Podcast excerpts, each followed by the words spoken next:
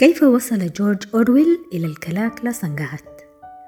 مرت سنة على دفن بهاء، ومنذ اختطافه لم يكن الوصول لمرحلة الدفن مثل رحلة قصيرة وبسيطة، بل كان معركة خاضتها أطراف كثيرة ضد أعداء لم يكونوا معروفين بالكامل وقتها، وانكشفت بفضلها أشياء كثيرة. ومن هذه المعركة التي استمرت منذ لحظة اختطافه من سوق محطة 3 في 16 من ديسمبر 2020 وحتى ظهور جثمانه في 23 من ديسمبر وصدور القرار بدفنه في 28 من الشهر نفسه، وحتى الآن انكشفت في مجرى قضية تخص ضحية واحدة هو بهاء مسألة اجتماعية عملاقة ظلت كما ظهر لاحقا أنها تعمل بعيدا عن الضوء منذ وقت طويل للغاية، وأن ما يظهر منها ليس إلا قمة جبل الجليد. كشفت قضية بهاء عن آليات إجرامية متمددة، نطلق هذا الوصف بمعنى أنها لم تترك مكانا داخل مؤسسات العدل والتحقيق والتثبت الضيق، وفي المجال العام الأوسع لم تزرع فيه آثارها. ونصفها أيضا بما هي آليات راسخة، أي أصبحت جزءاً من المعتاد والروتيني وغير المستغرب، لا استهجان في عملها وآثارها، بل المستغرب هو الاعتراض عليها.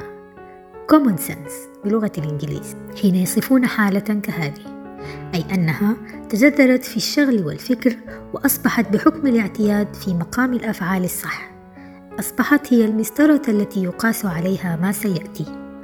أيضاً هي آليات متكاملة تقوم على تقسيم دقيق ومضمر للعمل بين جماعات مختلفة، يقوم كل منها بدور صغير قد يمر دون ملاحظة، ولكن هذه الأدوار والخطوات الصغيرة تتكامل ويدعم بعضها بعضا وتتشابك ولا يعارض أحدها الآخر في مضمونه، رغم أنها تظهر متعارضة شكليا أحيانا.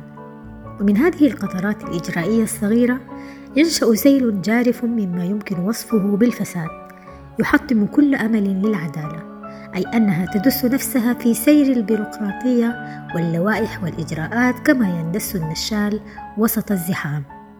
وخلاصة كل هذا أنها بالتالي آليات إجرامية، أي مصممة لانتزاع مصلحة لا حق فيها بوسائل مخالفة للقانون. ولا يغير من طبيعتها الإجرامية هذه أنها تتوسل القانون في تكييف أفعالها، فالعبرة في مضمون ما تفعله في النتائج النهائية، والباقي قشور. وقبل الدخول إلى تفاصيل هذه الآليات بشروح عن طرق اشتغالها وتكاملها، علينا أن نعي هدف هذه الآليات ومن يديرها. ففي حالة بهاء وغيرها ظل الهدف خلق حالة مثالية في نظر المجرمين، حالة أسميها الفظاعة المفضوحة المستهجنة، فعل قبيح مكروه يعافه كل بشر سليم السوية، يمارس علناً ودون وازع داخلي من مبدأ وضمير أو كابح قانوني وعرفي. وهذه الحالة يرى القائمون على الأجهزة المنفذة لها أن فيها فائدة سياسية مرتجاة ومطلوبة، بالتالي هذه ليست آليات عشوائية بل هي مطلوبة ويحفز عليها، وإن وقع أثناء تنفيذها أخطاء تقلل فعاليتها فلا يخفي ذلك غرضها الأعم، أو أن هناك موافقة كاملة على تطبيقها. الفظاعة حين تمارس بالسر في أقبية تحت الأرض أو في بيوت الأشباح تكون لها طابع الأسطورة المرعبة وتخلق حالة من الخوف العام، ولكنها أيضا من جهة أخرى تحفز على الفعل الانطوائي من الجمهور الأوسع. أنا لو ما مشيت للمجرمين ديل ما بيجوني. ويصبح هناك فئة موافقة على ما يجري صمتاً ما دام لم يصل باب بيتها. قد يجدي أسلوب كهذا عندما يكون الوضع السياسي راكداً أو الخوف هو السائد، ولكن في حالة الثورة المشتعلة فإن الفئة المستعدة للصمت قليلة عدد أو معدومة، وهنا لا يمكن إعادة فرص الخوف كعقيدة حاكمة إلا بإظهار جنوني للقوة، جموح وحشي بلا رادع لا يرده شيء، كأنه هو الأبد القادر الواحد الأحد لا يسأل ولا يسأل. فظاعته هي قوته، وقوته لا تنطق إلا بالفظاعة. وتقول المعاجم: الفظيع هو شيء شديد شنيع جاوز المقدار، وأيضا مثير للغيظ والألم. والواقع الدموي اليوم في السودان يكفي معجما للفظاعة، ولهذا من الضروري سياسيا لمن يريد تحطيم الثورة أن يخرج الفظائع من بيوت الأشباح التي كان يتعرض لها فقط السياسيون المحترفون ومن قاربوا محرمات النظام، وهم قليل عدد يحسبون بالعشرات لا أكثر، إلى الشارع الواسع حيث تطبق على الآلاف إن لم يكن الملايين من أفراد الشعب، لا بالسر والأزياء العادية بل بالمكشوف، وأن تشمل تكتيكات جديدة من حيث القذارة والانحطاط تخترع من أدمغة كرست نفسها لهذا الواجب المقدس وتتفنن في الابتكار. وبهذا تكون الفظاعة علنية، فلا تغدو فضيحة بل فعلا عقلانيا له غايات تقارب بوعي ودراسة ودراية، وبعد تمحيص ووزن للمكاسب والخسائر.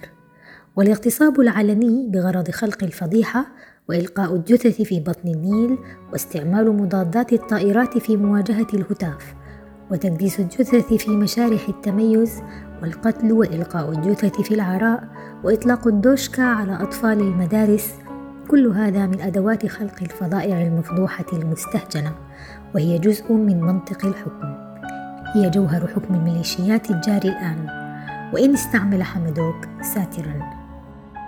وخطف بهاء، خطف أي إنسان في وضح النهار وأمام عيون جيرانه وفي قلب سوق مزدحم ليس خللا في ترتيبات مختطفيه، يقول من لا يفهم منطق الفظاعة المفضوحة كان يمكن اقتياده بهدوء من منزله ليلا دون أن يثير ذلك كل هذه الزوابع.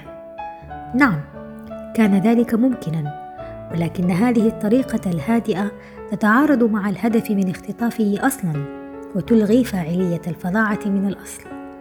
يجب أن يتم ذلك علنا وبكل الصفاقة الممكنة حتى يتحقق هدف الفظاعة كاملا في الوعي العام، وحتى إن لم تكن من السياسيين المحترفين، وحتى إن كنت تحب البرهان مثلما يحب شعب كوريا الشمالية الزعيم كيم إيل سونغ وابنه المبجل كيم جونغ إيل، ثم نسلهم البطل الحالي المكعب المربع الأبدي كيم جونغ أون.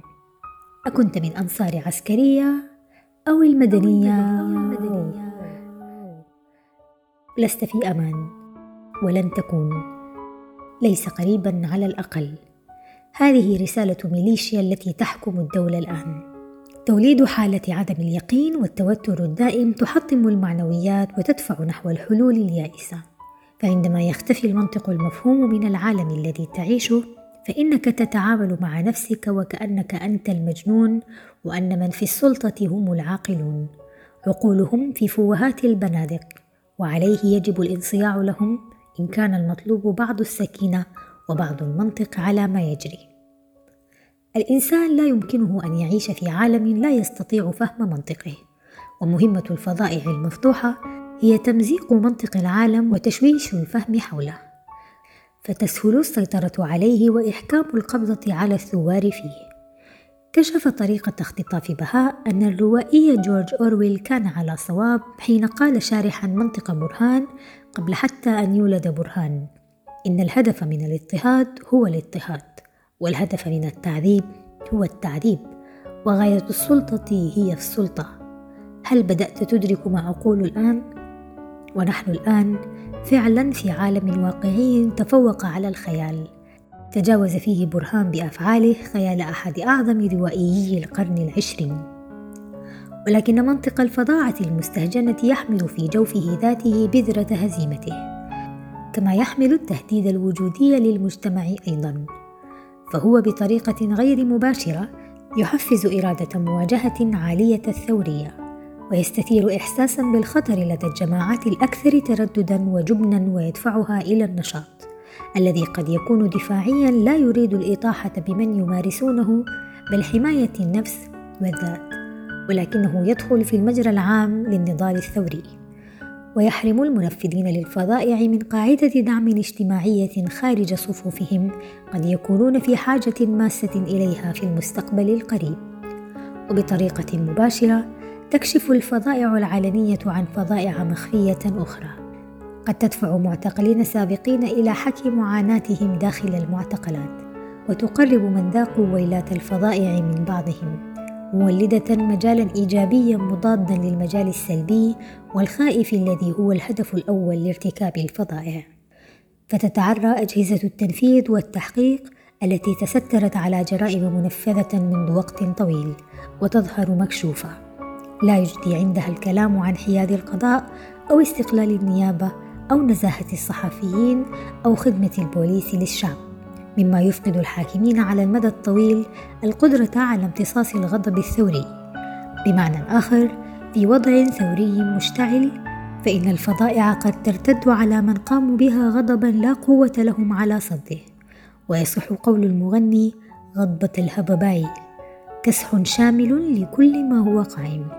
يصبح هذا هو أفق الحركة الثورية وخطتها، ويكون عندها فضل بهاء ومن أتوا بعد بهاء على طريق الشهداء هو المساهمة الأساسية في أن دولة تحكمها ميليشيا هي جثة تحكم رائحتها الأنوف ولا مجال لإصلاحها، وستستمر في إفراز روائحها طالما بقيت في العراء. الجثث تدفن ولا ترقى، ولكن هل يفهم حمدوك من قتل بهاء؟